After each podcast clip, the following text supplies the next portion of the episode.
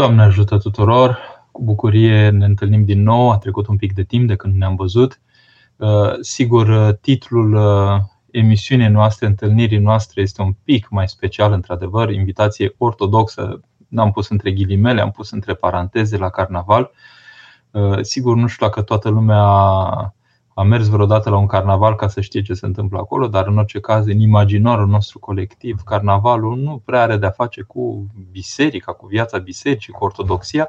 Și atunci, sigur, e o provocare cumva din partea mea prin aceste cuvinte, mai ales în timpurile grele pe care le trăim, cui arde acum de carnaval, sigur. E o provocare cumva la, la o reflexie, la o, la o pur și simplu problematizare a ceea ce suntem în curs de a începe, de a face, și anume postul mare. Da? De unde și până unde carnaval duce la postul mare, asta o să elucidăm foarte repede. Pentru că nu o să vă țin așa flămânzi în uh, foamea dumneavoastră de a cunoaște ce legătură are carnavalul cu ortodoxia și o să vă citesc direct etimologia acestui cuvânt, da? substantiv masculin. M-am uitat și eu pe uh, internet, da? Vă arăt că și eu îmi fac lecțiile aici, așa, și vedeți etimologie. Substantivul masculin carnaval apare în franceză, pentru că m-am uitat în franceză, sub forma carneval în 1549. Da? Vorbește de uh, sărbătoare și așa mai departe, dar este de fapt un împrumut din limba italiană, care înseamnă carnevale sau carnevalo, uh, care este un, mod, un cuvânt latin, care carne înseamnă carne, știm foarte clar, și levare, adică lăsăm la o parte. Deci, cu alte cuvinte, carnaval înseamnă că dăm carnea la o parte. Și acum, plonjat în plină ortodoxie, pentru că în Biserica Ortodoxă ne dăm seama că în această săptămână a uh, brânzei, laptelui, ouălor și pește un pic în miercuri și vineri, așa ne dăm seama că în săptămâna aceasta deja am făcut un pas spre a lăsa complet mâncarea animală la o parte, pentru că intrăm în ceea ce numim noi postul mare. Deci, invitația ortodoxă la carnaval este invitația ortodoxă, adică invitația bisericii, invitația pe care biserica ne adresează, să mai lăsăm carnea la o parte, pentru că intrăm într-o rânduială mai specială a vieții noastre, a anului liturgic, adică rânduiala de post. Și postul mare precum știm, este postul uh, cel mai mare, dacă vrem să spunem așa, uh, cel mai uh, aspru, adică ca rânduială, da? este cel mai, așa să spunem, în duh de pocăință, pregătire pentru o sărbătoare a bisericii. Pentru că, sigur, după postul mare urmează sărbătoarea sărbătorilor, care este Uh, sărbătoarea Sfintelor Paște, adică învierea lui Hristos. Da? Și deci, plecând de la titlul intervenției de față, ajungem la concluzia că, de fapt, uh, carnavalul cumva ne privește pe toți în această accepțiune. De ce am pus titlul acesta? Pentru că în mintea noastră carnaval înseamnă o petrecere, o distracție, da? o sărbătoare așa cumva, care sigur, influența ei sau inspirația ei la origine este păgână. Uh, sigur că ea a căpătat o accepțiune în țările care l-au trăit pe Hristos cumva de uh, petrecere, să spunem așa, mai mâncăm ce mai putem acum pentru că intrăm în, uh, într-o rânduială de post. Da?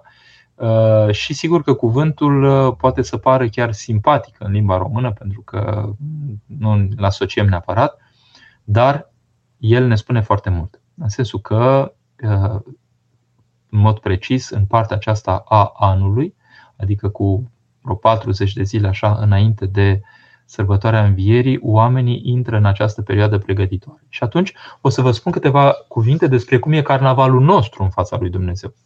Adică carnavalul nostru nu este o ascundere a fețelor noastre prin măști de tot felul, uh, specifice, uh, să spunem, abordării venețiene a carnavalului, da, știm și am văzut așa în literatură, în cultura generală că venețienii uh, sunt prin excelență așa iubitori de carnaval, dar sigur și brazilienii cred că l-au dezvoltat foarte mult. Pe noi însă ne interesează pur și simplu accepțiunea creștină a termenului și faptul că carnaval pentru noi înseamnă că ne pregătim să intrăm în postumare. Dar ce este acesta postumare? Și de ce avem noi nevoie să nu mai mâncăm carne în fața lui Dumnezeu? Pentru că dacă stăm să ne uităm un pic acolo în Scriptură, spune foarte frumos la un moment dat că cei care aleg să nu mănânce carne, să nu-i judece pe cei care aleg să mănânce carne, cei care mănâncă carne să nu-i judece pe cei care nu aleg să nu mănânce carne și spune că uh, principiul este să nu-ți mintești pe cineva. Da?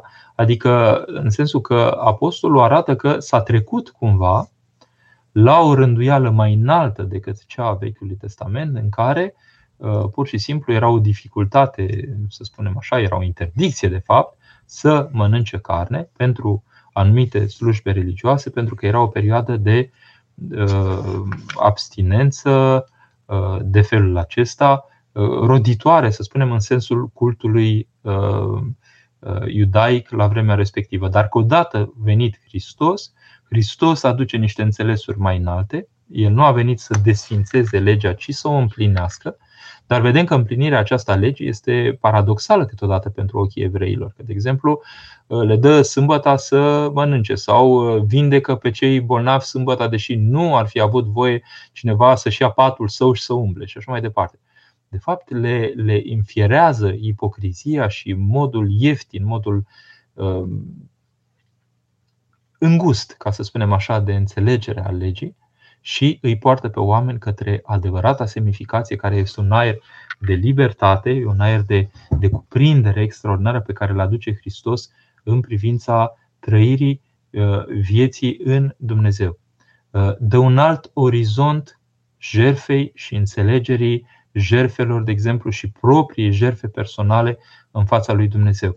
Adică dacă s-a spus celor în vechime să nu facă, dar eu vă spun, de exemplu, că omul dacă a poftit fie și în gândul, în mintea lui, femeia deja a desfrânat cu ea. Da? Deci una era desfrânarea care era înfierată în Vechiul Testament și alta se întâmplă acum cu îndemnul lui Hristos de a veghea chiar și la calitatea gândurilor noastre. Închid această paranteză, revin la întrebarea oare cu ce ne ajută până la urmă să nu mai mâncăm carne dat fiind faptul că la apostol vedem că uh, cei slabi sigur pot să nu mănânce carne, dar de acum omul în Hristos, căutând Harul lui Dumnezeu, nu mai este în rânduiala aceasta că să mănânce sau să nu mănânce, adică poate să mănânce de toate, binecuvântăm pe Dumnezeu. E, de fapt, uh, minunea până la urmă și minunea preluată, dacă vrem să spunem așa, în făptuirea noastră concretă, este minunea întrupării lui Hristos. Faptul că Fiul lui Dumnezeu vine din veșnicie, de dincolo de, și se întrupează, devine om ca noi, astfel încât ne permite uh, și permite, sigur, evanghelistului să spună că ceea ce ochii noștri au văzut, ceea ce urechile noastre au auzit, ceea ce mâinile noastre au pipăit, aceasta vă vestim. Da? Adică Dumnezeu întrupat, Dumnezeu accesibil omului, Dumnezeu reprezentabil. Și cu ce ne ajută lucrul acesta? Păi Mântuitorul, în mijlocul oamenilor, Dumnezeu fiind, da? a mâncat, a băut, uh, s-a lăsat atins de oameni, a vindecat prin atingere, uh, a mers la nuntă în Cana Galilei și așa mai departe. Adică a petrecut cele ale omului fără de păcat. Da? A acceptat întreaga fire omenească, a purtat-o prin persoana lui, la cote dumnezeiești, desigur, respingând păcatul, arătând oamenilor cum se poate trăi în această lume fără de păcat. Da? Printre altele, a postit. Acum, cuvântul postit la Mântuitorul e foarte special. Eu îl suspectez, de exemplu, că vrea să spună că a ajunat, adică că nu a mâncat nimic exemplu, a pustit 40 de zile și 40 de nopți. Adică a ajunat. Este un lucru neomenesc să facă lucrul acesta. Și după aceea a flămânzit. Da? Deci vă dați seama la ce încordare incredibilă a supus uh, trupul său și toată alcătuirea lui omenească în încordarea aceasta duhovnicească. Deci, dacă omul acesta a mâncat pește împreună cu ucenicii lui. O fi gustat și carne, nu știu. Credem că da, bineînțeles. Produsele pe care le puteau mânca oamenii, în același timp, acest om și Dumnezeu, în același timp om dumnezeiesc, Iisus Hristos, Domnul nostru, a cunoscut deopotrivă și a propovăduit deopotrivă înfrânarea de la lucrurile care sunt firești a se vinde în piețele noastre. Da? De ce a făcut lucrul acesta? Păi l-a făcut pur și simplu pentru că a țintit mai sus decât trebuințele și necesitățile omului de zi cu zi, a țintit pur și simplu în duhovnicirea, unei ar spune spiritualizare. Da? Dar Mântuitorul era Dumnezeu. Însă, încetul cu încetul, a purtat pe oameni nu numai la înțelesuri mai înalte, dar și la făptuire mai înaltă, prin faptul că le-a arătat că oamenii deopotrivă dejunează, deopotrivă ajunează. Adică sunt, e un mijloc ascetic prin care trupul deopotrivă se roagă în fața lui Dumnezeu. Adică un trup care beneficiază de toată oferta, să spune, uh, generoasă a pieței și a lucrurilor care se, se, se vând la piață, de exemplu, da? un astfel de trup poate să aibă, din când în când, o altă atitudine, o atitudine de înfrânare, care îl construiește și zidește pe om. Până la măsura de a înțelege, ne-a purtat înțelegerea, încetul cu încetul, la măsura de a vedea că există o lume nevăzută și că prin postirea aceasta răspundem practic, ne angajăm mai deplin pe drumul înduhovnicirii noastre, spiritualizării noastre și că acesta este un răspuns deopotrivă la asaltul forțelor întunericului asupra persoanei umane. Acest soi de diavol, de demon, iese numai cu post și cu rugăciune. Da? Deci post și cu rugăciune. Nu a spus numai de rugăciune. Asta înseamnă că omul nu este chemat doar să plonjeze în lăuntrul lui la o stare de a fi cu Dumnezeu, abandonându-și trupul, pentru că omul este, n-aș spune trup și suflet, ci trup însuflețit. Da? Și atunci, trupul, deopotrivă, trebuie să uh, participe la rugăciune. Și care este rugăciunea acestui trup? Întâi de toate, să nu-l îmbuipi, să nu fie un trup care este atât de satisfăcut în mișcările sale, încât pierde uh, posibilitatea unei lucrări mai fine, în care uh, funcționarea pur și simplu firească este încredințată, este dăruită, ca să spunem așa, uh, inițiativei lui Dumnezeu în noi prin harul dumnezeesc. Da? Și asta face postul. Deci, încheind toate aceste paranteze introductive, aș îndrăzni să spun că carnavalul nostru da, nu e nici de, pe departe o ascundere cumva a fețelor noastre și o încercare de a ne um, uh, tăinui, dacă pot să spun așa, identitatea unii față de ceilalți, ci este exact mișcarea opusă de a ne descoperi cât mai deplin din lăuntul nostru în fața lui Dumnezeu de a fi cât mai față către față cu Dumnezeul nostru și lucrul acesta privește nu numai mișcarea sufletească, ci deopotrivă mișcarea trupului nostru. Și mișcarea trupului nostru este întâi de toate cea de carne vale, adică de a da carnea la o parte și produsele acestea care sunt care corespund, iar în săptămâna brânzei, laptelui și așa mai departe în care suntem acum, am mai putut mânca aceste produse, dar am renunțat deja la carne de duminica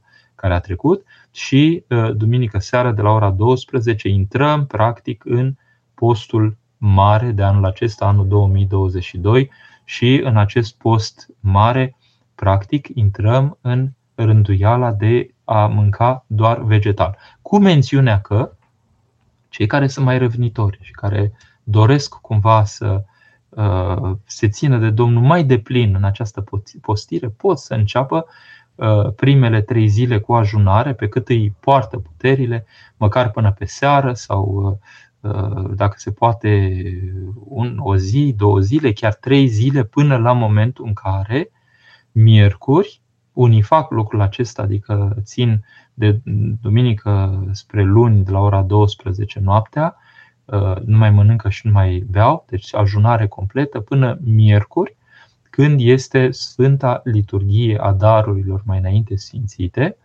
care uh, va prilejui hrănirea omului respectiv cu Sfintele Taine, adică prima mâncare după această ajunare fiind uh, însuși trupul și sângele lui Hristos.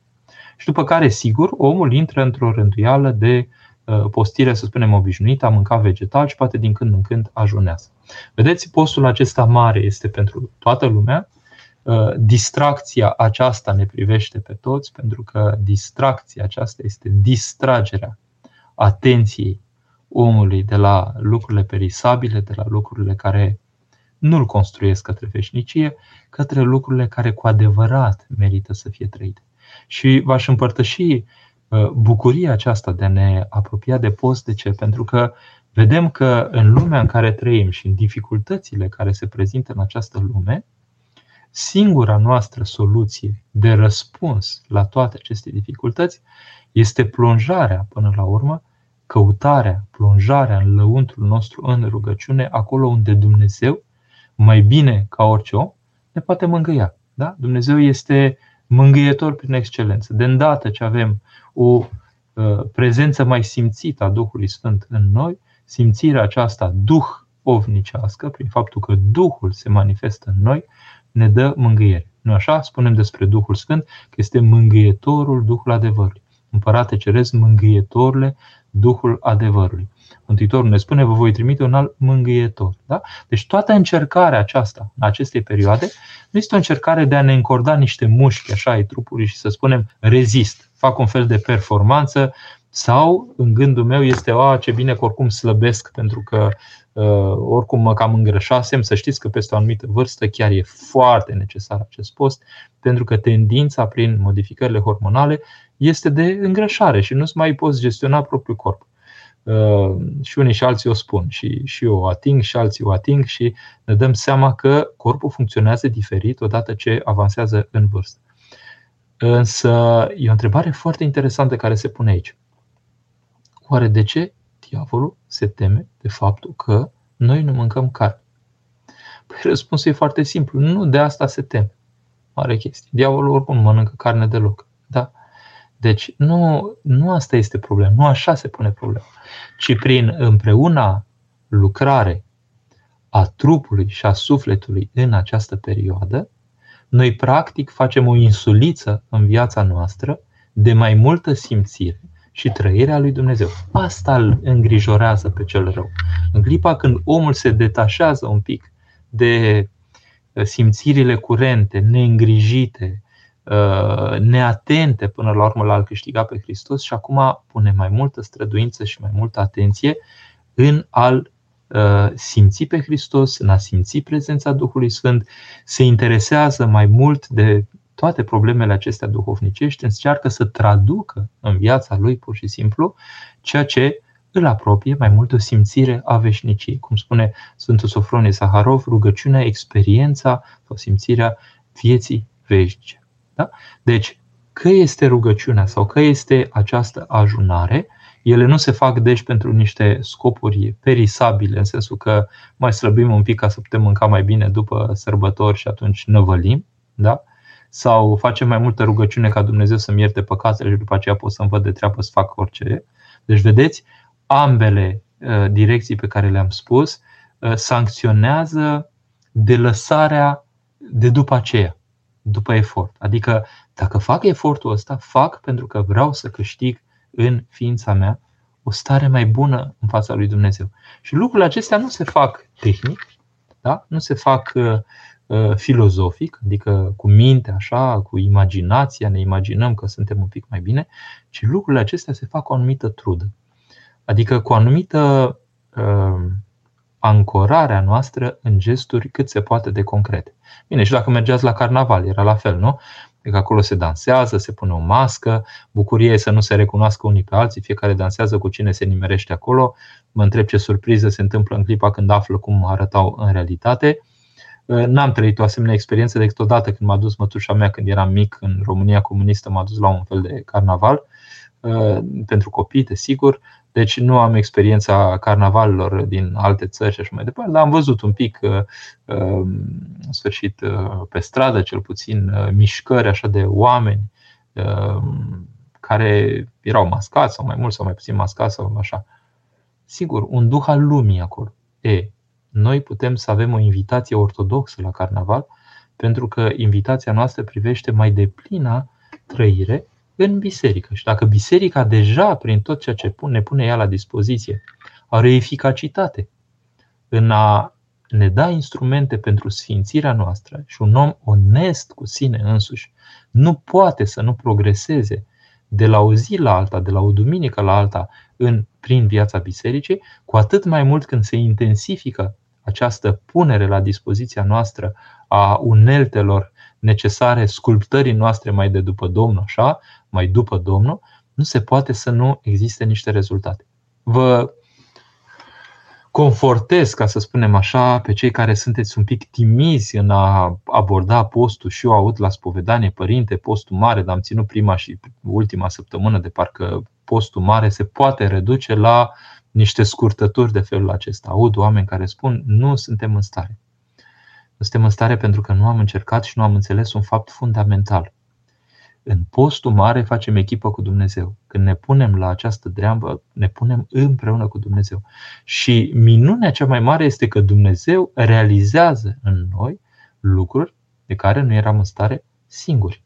Da? Asta este constatarea Asta e constatarea mea personală, cel puțin. Mă sperii de fiecare dată că, bun, dacă țin o zi de ajunare, parcă ar risca să mă dărâme. Și constat cu uimire ce dragoste are Dumnezeu și ce binecuvântare pot să primesc, astfel încât corpul meu să fie apt să facă lucruri care îi întind corzile așa rezistenței. Uh, am mai constatat deopotrivă că starea lăuntrică trebuie să fie bună, trebuie să fie o stare de rugăciune, o stare de încredințare neîncetată lui Dumnezeu. Că dacă ne supărăm sau ne întristăm sau ne tulburăm în perioada aceasta, și rânduiala alimentară devine mult mai grea. Da? Foarte mult din neorânduiala noastră alimentară vine din faptul că avem o dizordine lăuntrică pe care nu am rezolvat-o prin ritmul acesta pe care ne-l dă biserica. Da? Deci, ă, postul mare în sensul acesta este o perioadă tare salvatoare pentru noi. Pentru că pune un pic de ordine într-un context în care noi cu voința noastră nu ne-am fi apucat, dar dacă toată lumea postește, atunci mă pun și eu pe treabă și postez, pentru că biserica întreagă postește. Și v-am spus aici o altă idee fundamentală în ceea ce privește postul. Postul, vedeți, nu este o experiență individuală. Postul este o experiență comunitară. Dacă postesc, postesc oamenii, comunitatea întreagă care formează biserica. Postirea este a bisericii întregi. Postirea nu este a unui individ izolat de ceilalți, ci postirea este a celor care ne ținem unii pe alții cu rugăciunea și cu dragostea noastră și împreună avansăm către Dumnezeu. Da? Deci, nealimentarea noastră cu carne, respectiv cu produse animale în postul mare și mâncarea celor vegetale, nu este doar o schimbare de regim, acum suntem un pic uh, așa, trebuie să ne mai subțiem, ci este pur și simplu o rânduială care să introducă trupul într-o smerire cumva dorită și asumată prin propria noastră libertate, astfel încât trupul acesta să fie mai bun prilejuitor al rugăciunii, mai uh, osârduitor, să spunem, în a face gesturile credinței, uh, mai cu foame și mai cu sete de Dumnezeu însuși, pentru că toată mâncarea noastră în această lume nu face decât să ne pregătească pentru mâncarea prin excelență, care este Dumnezeu dându-se oamenilor. Da? Și Mântuitorul chiar spunea că eu am o altă mâncare și toți se uitau uh, în jurul lui dacă cumva cineva i-a adusese în secret sau așa mai, mai ferit, i-a adusese mâncare și mâncase. Dar el spunea că a se ocupa de oamenii care erau în nevoi duhovnicești era o adevărată mâncare pentru ei. A dărui oamenilor care sunt în nevoie este o adevărată mâncare pentru cel care dăruiește. Mai fericit este a da decât a primi. Deci în clipa când dăruiești, dai viață celuilalt și sigur că te umpli și tu de viața care te traversează pe tine din partea lui Dumnezeu spre a se duce să îmbrățișeze pe omul respectiv. Da? Deci vedeți că postul acesta mare este o perioadă tare aparte în care prin uh, dulceața acestor slujbe, prin sensurile uh, ar spune cei cu limba veche, umilicioase, da?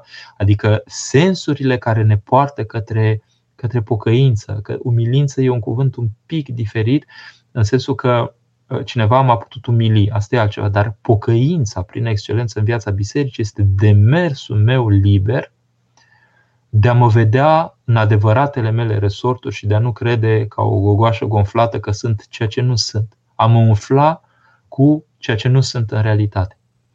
Uh, a mă smeri. Pentru că smerenia este cea mai mare. Uh, de ce este cea mai mare? Pentru că e asemănare cu Dumnezeu. De aia părinții și în pateric, de exemplu, spun foarte limpede în clipa când întâlnești un om smerit, este cel mai mare lucru pe care poți să-l vezi. Pentru că într-un om smerit se lășluiește și binevoiește Dumnezeu. Când ai văzut un om smerit, l-ai văzut pe Dumnezeu. Când l-ai simțit pe un om ca fiind smerit, l-ai simțit pe Dumnezeu lucrând în omul acela. Și uh, Sfântul Sofronie Saharov, discutând cu Sfântul Siluan odată, îi se plângea că, fiind în mănăstire împreună la Sfântul Pantelimon în Sfântul Munte, îi se plângea odată că nu mai apucă, nu apucă niciodată să citească sau nu apucă suficient să citească cărți teologice, care sunt, sigur, de folos. Și Sfântul Siluan spune, oare, spune asta ți se pare important? Important este să ne smerim, pentru că cel care se smerește poate iubi.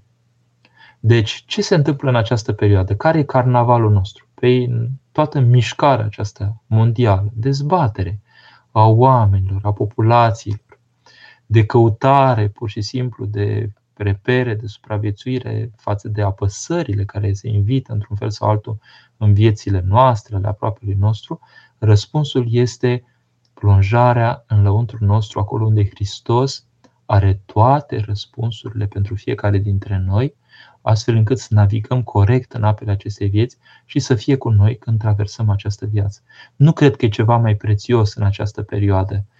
Uh, sigur, uh, mângâierile oamenilor noi le căutăm de când suntem mici, dar mai prețios decât mângâierea la untrică care poate să vină din partea lui Dumnezeu, nu există ceva mai prețios. Și cel mai bun răspuns pe care eu însumi îl pot da lumii, simțindu-l pe Dumnezeu în lăuntrul meu și fiind inspirat să acționez și respectiv să dau răspunsurile mele și uh, cuvintele mele și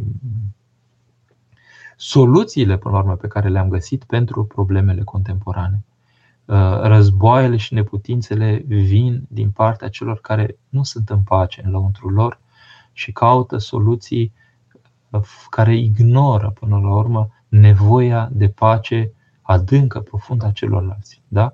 Iar uh, mândria, care este opusul smereniei, care odihnește, mândria este pur și simplu să înlocuiești slava lui Dumnezeu care s-ar putea manifesta în tine cu propria ta slavă, care sigur este și ieftină, și sfărăitoare, și agresivă, să spunem așa, ca ceva țipător, așa ca culoare pentru ochii celorlalți, adică nu e ceea ce trebuie să fie în noi.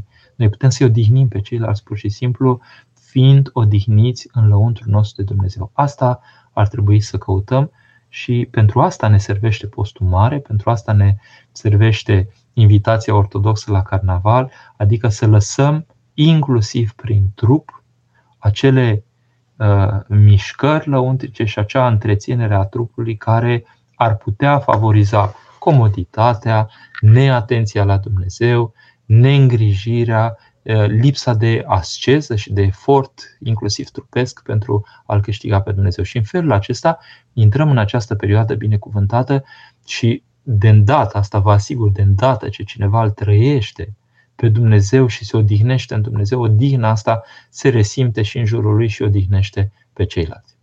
M-am oprit aici pentru că s-au împlinit 30 de minute de când am început această intervenție și au sosit între timp întrebări.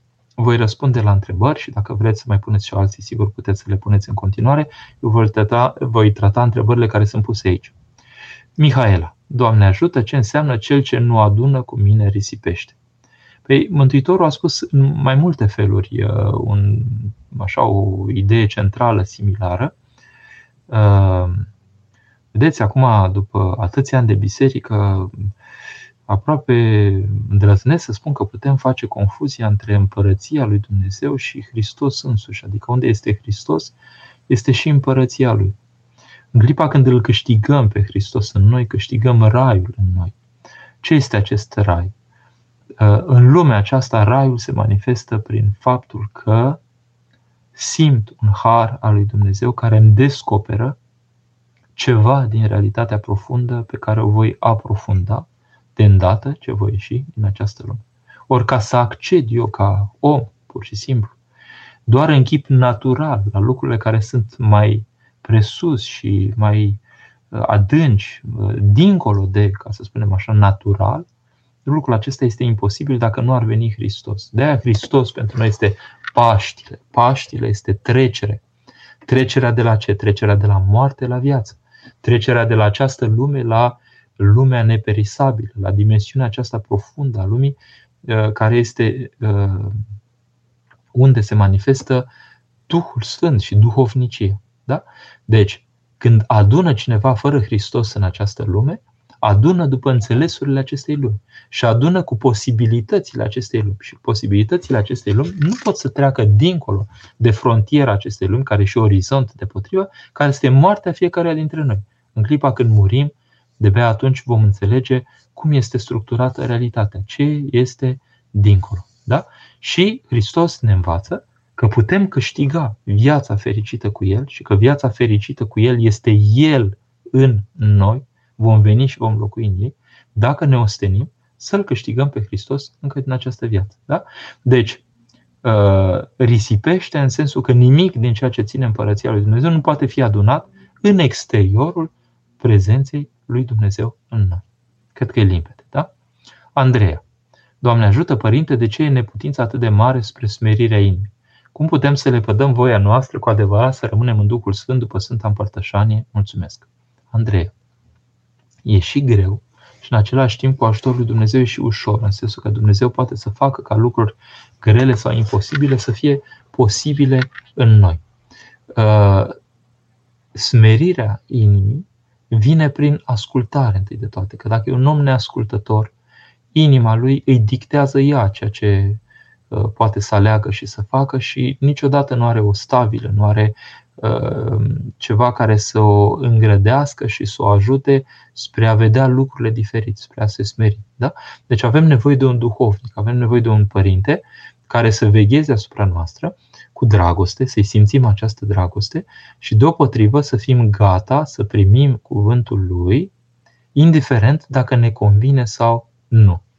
Da? Am citit aici în cartea despre, despre părintele Iosif Atopedinu, a starețului Efrem de la Mănăstirea Vatoped, că el spune că niciodată nu a făcut ascultare cu discernământ, uh, cu, da, cu discernământ între ghilimele, adică cu un fel de așezarea discernământului propriu peste discernământul duhovnicului. Adică, cu alte cuvinte, se spune el duhovnicului cum trebuie să se petreacă lucrurile și ne, nu ascultând exact ce îi spunea duhovnicul. Da?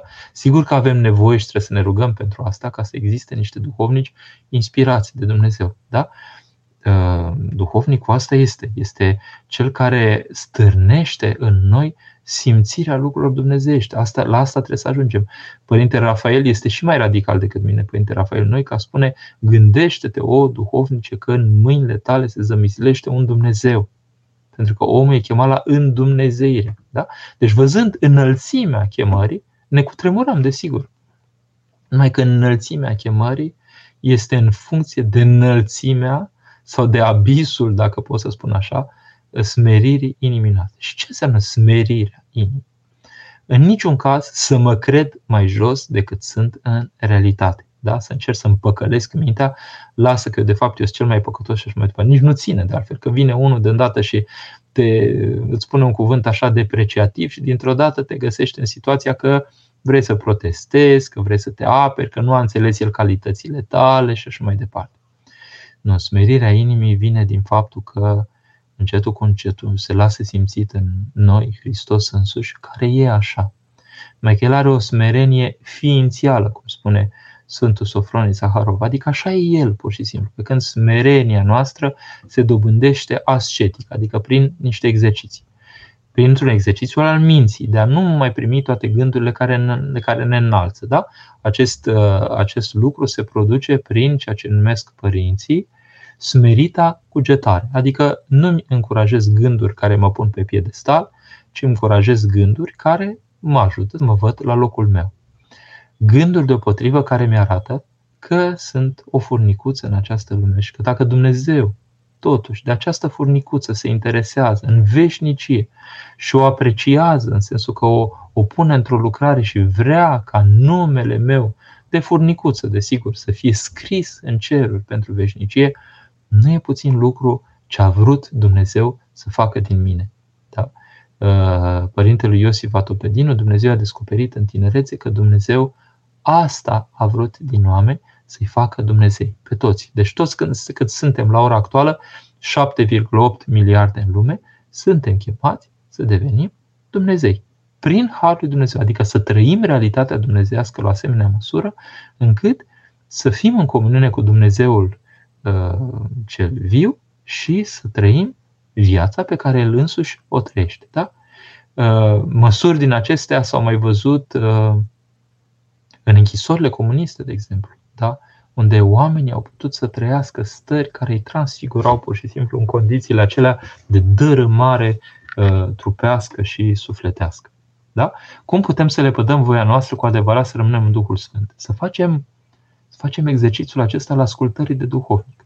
Că ne convine sau ne convine, ascultăm azi, ascultăm mâine, adică facem un exercițiu al ascultării și încetul cu încetul se impregnează posibilitățile noastre de această opțiune. Și să facem, sigur, tot mai mult ascultarea asta cu dragoste, dându-ne seama că prin ascultare Dumnezeu ne oferă o mână întinsă pentru a semăna cu El. Și mai mare bucurie decât a începe să semănăm cu El nu există.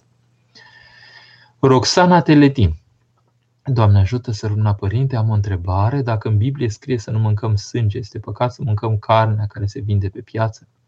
Acum, Roxana, cred că suntem plonjați de vreo 2000 de ani în Noul Testament și am zis că această carne în sine nu este un impediment de a ne apropia de Dumnezeu. Acolo, cred că în Vechiul Testament era vorba și de o anumită căutare, să spunem așa, de plăcere în sine, prin faptul că mâncau tot felul de lucruri. Ați văzut, aveau ceva cu porcul, lucruri care se mai se întâmplă și azi în anumite orientări religioase, în afara creștinismului.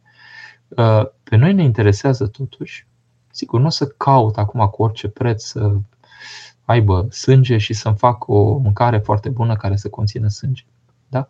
Dar dacă iau carnea aia și o prăjesc și mai e rămas sânge sau e sânge în ea, că doar nu am evacuat din carne sângele, nu, nu e nicio problemă acolo, da? pentru că eu binecuvântez mâncarea aceea și dacă o mănânc, o mănânc în Dumnezeu. Dacă nu o mănânc, într Dumnezeu nu mănânc. Da? Deci mâncați liniștită de la piață. Carmen, nu. Se dau pomence în perioada denilor, mulțumim din suflet. Cred că e o rânduială, până la urmă, fiecare parohii și părinte să primească sau nu, eu în principiu aș spune că nu, că nu ai unde să le pomenești. Pomencele se pomenesc în special la Sfânta Liturghie pentru că se aduc părticele și se participă aceste părticele în Sfântul Potir, impregnate fiind cu sângele lui Hristos și acolo se spune spală, Doamne, păcatele tuturor celor ce s-au pomenit de aici cu cinstit sângele tău.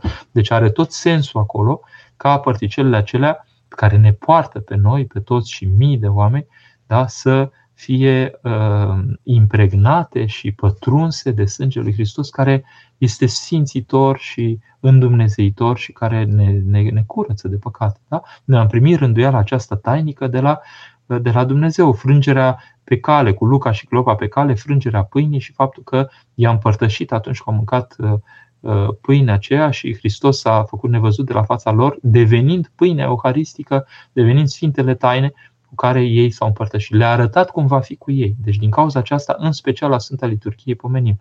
Da? Sau la Sfântul Masu, de exemplu, putem pomeni. La Deni, Denia fiind o utrenie, așa, nu prea spomenești la utrenii un pomenic. Nicoleta, părinte, cum să pot ține și postul sufletesc? Sunt o persoană foarte vorbăreață și nu reușesc să tac mai mult.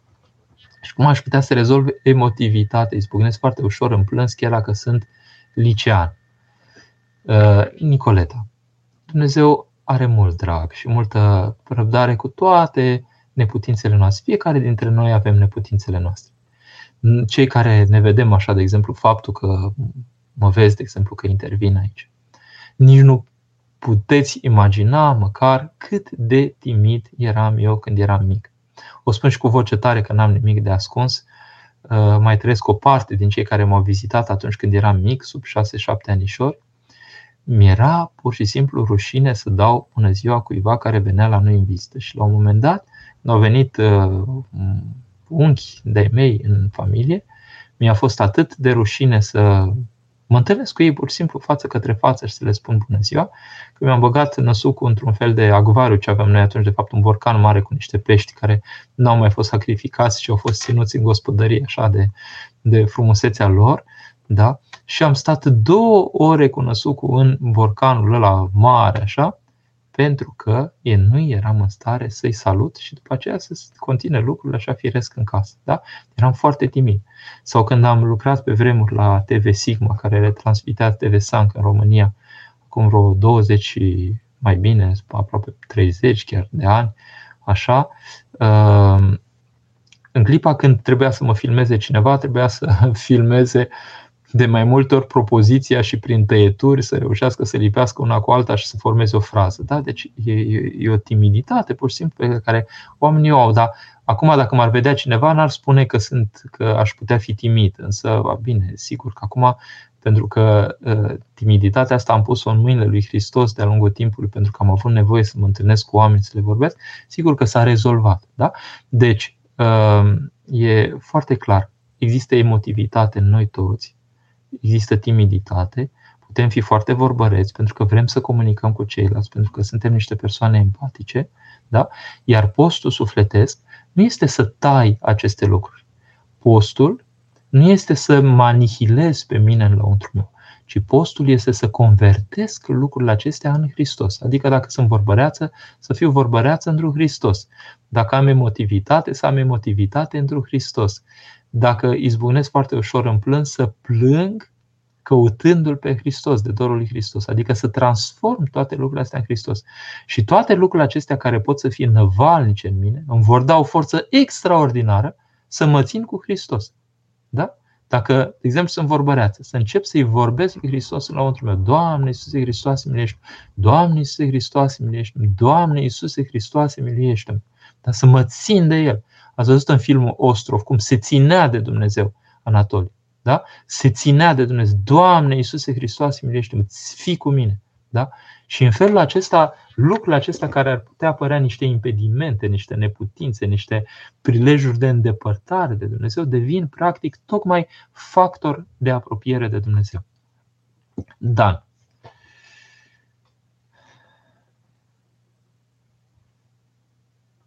De ce s-a degradat, vulgarizat umanitatea în ultimii 30 de ani. E opera diavolului.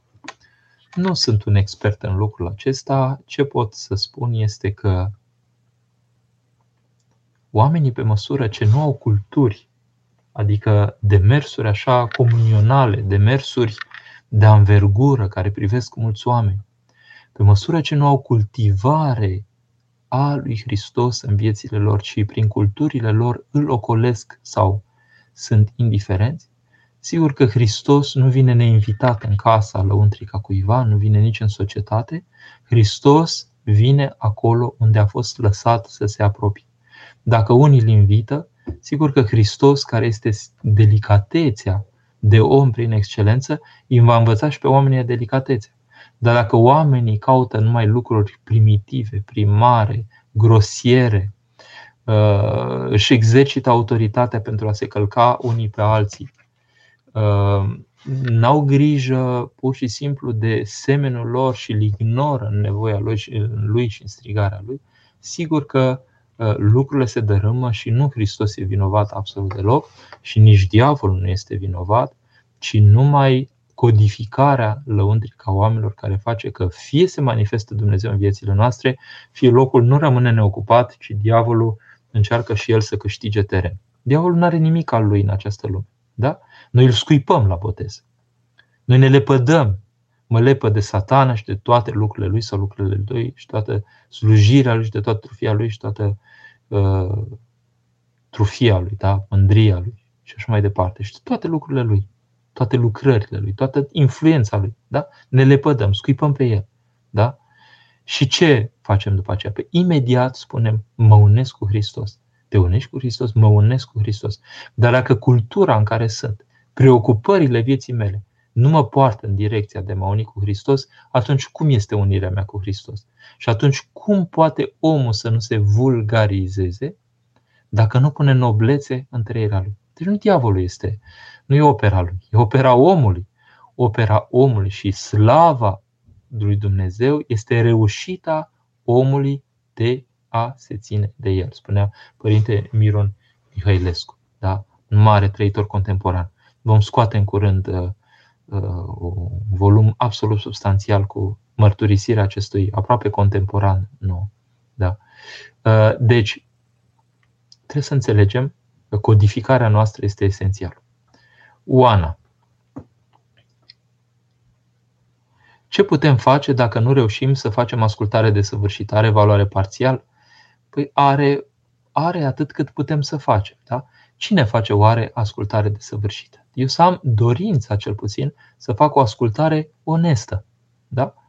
Uh, să cer sprijin și de rugăciune și de dragoste și de cuvânt și de uh, așa mângâiere din partea duhovnicului, astfel încât să încerc să fac. Uh, dar să știți că ascultarea nu e numai de duhovnic, ascultarea este și de părinți. Ascultarea este și de copii. Eu încerc să ascult și de copiii mei. Încerc să ascult de soția mea. Când soția mea îmi spune ceva, este ca o ascultare pentru mine aproape. Da? Deci încerc pur și simplu să fac ascultare. Mi-amintesc că acum îmi vine gândul, nu m-am mai gândit de mult la el, uh, părintele acesta, Serafim Rose, și cu celălalt uh, cu echipier, coleg așa de mănăstire. Fiecare făcea ascultare de celălalt. Fiecare era dator celuilalt cu ascultare. Nu este minunat? Vedeți, când erau numai doi în mănăstire, ca să nu fie unul mai mare și unul mai mic, da? sau nu știu cum au ales ei între ei, dar fiecare avea disponibilitate de a asculta de celălalt. Păi nu este minunat, așa trebuie să fie și într-o familie și într-o parohie, fiecare să aibă disponibilitate de a asculta de celălalt. Și Dumnezeu sigur că te ajută pentru, pentru pur și simplu disponibilitatea asta lăuntrică. Deci, Oana, revenind, uh, nu știu dacă face, facem ascultare de săvârșită, facem ascultare la măsurile noastre, dar să o facem cu drag. Și chiar dacă nu am reușit ceva, să mergem să uh, spunem pur și simplu că nu am reușit și să cerem sprijin spre a reuși și mai deplin. Cristina. Felul dreapta părinte, puteți dezvolta puțin ce spuneați la început despre Sfintele Daruri, după exercițiul de ajunare. Ce diferență este față de Sfânta Împărtășanie de Duminică? Păi nicio diferență, tocmai sunt trupul și sângele lui Hristos. Sfânta Împărtășanie de Duminică sunt, este trupul și sângele lui Hristos. Vedeți, canoanele care există în lume, da? nu există niciun canon care să fixeze postire înainte de împărtășire. Și cum împărtășirea prin excelență în biserică este duminica, ne-am fi așteptat poate ca biserica să pună postire, dacă era atât de importantă, sâmbătă, cu o zi înainte. Da? Și cu toate acestea în biserică chiar ni se spune să nu postim sâmbătă. Da? În Sfântul Munte, de exemplu, este o mică excepție în sensul că se face această postire, într-adevăr se mănâncă vegetal, în seara zilei, de sâmbătă, adică o mâncare un pic mai sperită care să pregătească trupul spre împărtășire și practic să-l ușureze cumva spre a fi mai apt de a-L primi pe Hristos. Vedeți?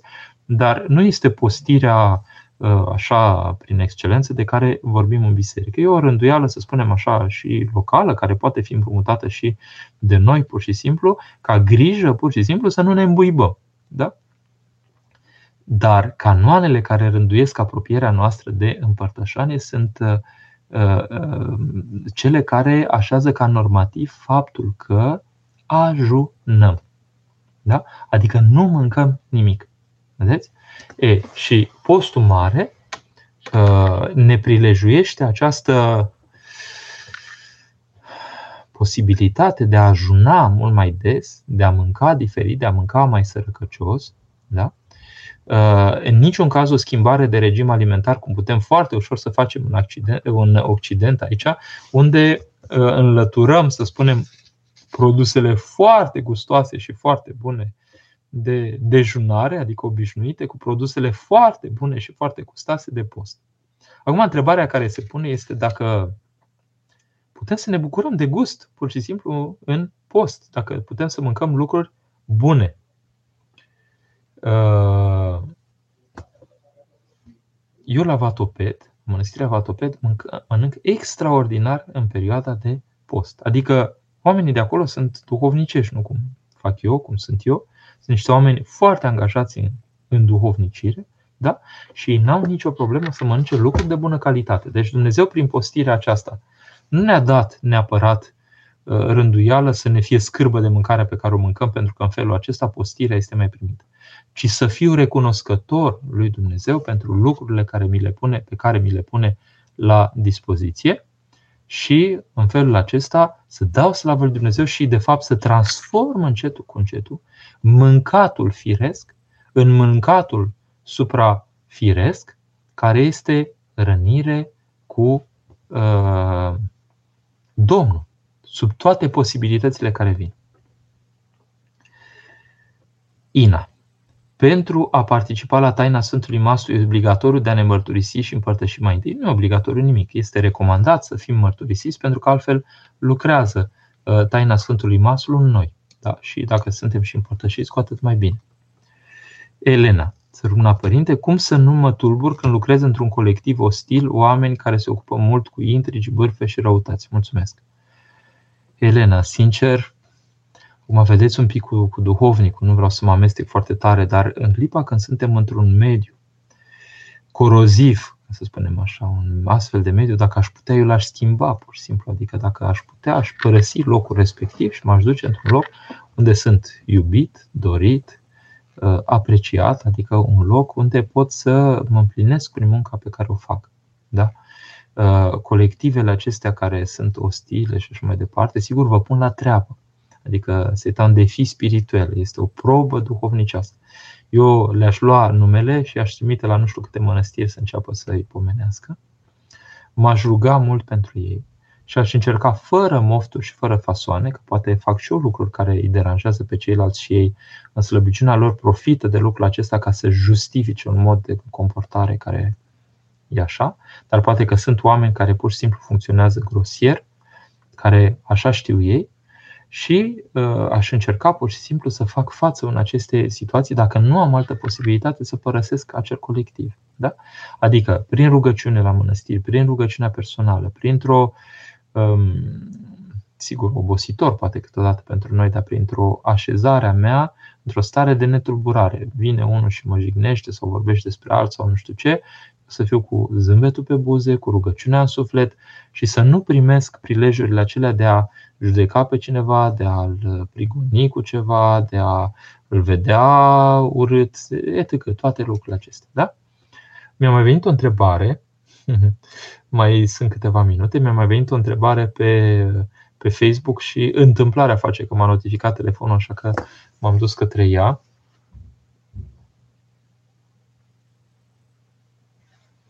Mă întreabă cineva de, hai că traduc așa cumva întrebarea din română în română despre abstinența trupească. Există, atenție, în acest post mare și o abstinență trupească, adică ceea ce este firesc într-o viață de cuplu, în această perioadă de post există uh, opusul acelui firesc, asta nu înseamnă că e nefiresc, și asta înseamnă că este o altă așezare a lucrurilor specială, voită, dorită, cu două libertăți care se întâlnesc, nu că soția brusc este pioasă și își obligă soțul la nu știu ce, sau soțul este pios și își obligă soția la nu știu ce, de comun acord, în împreună lucrare, cei doi se abțin unul de la altul pentru ca să se îndeletnicească cu postirea și cu rugăciunea. Iar în ceea ce privește întrebarea pe care am primit-o, uh, dacă sâmbătă nu postim, cum este uh, rânduiala aceasta de abstinență, dacă există astfel încât duminica să te împărtășești. Uh, sunt părinți care așează trei zile, de exemplu, de post și respectiv de abstinență trupească pentru ca oamenii să se împărtășească. Acum să știți că ține de la duhovnic la duhovnic. Eu aș îndemna, de exemplu, de la, de, dacă oamenii se împărtășesc duminică, de sâmbătă dimineață până luni seara, de exemplu, uh, să țină oamenii această rântuială de abstinență trupească și în felul acesta, sigur, duhovnicul are ultimul cuvânt, este doar o sugestie ceea ce spun eu, uh, să se poată împărtăși. Da? În orice caz, rânduiala, să spunem, cea mai permisivă care există în biserică, paradoxal, pentru mintea unor, dar cu explicație logică, este pentru preoți, pentru că preoții, prin slujirea deasă, cel puțin, sau prin posibilitățile dese de slujire, da, uh, riscă câteodată, câteodată, în anumite situații, să-și întâlnească mai puțin soțiile în legătura aceasta conjugală.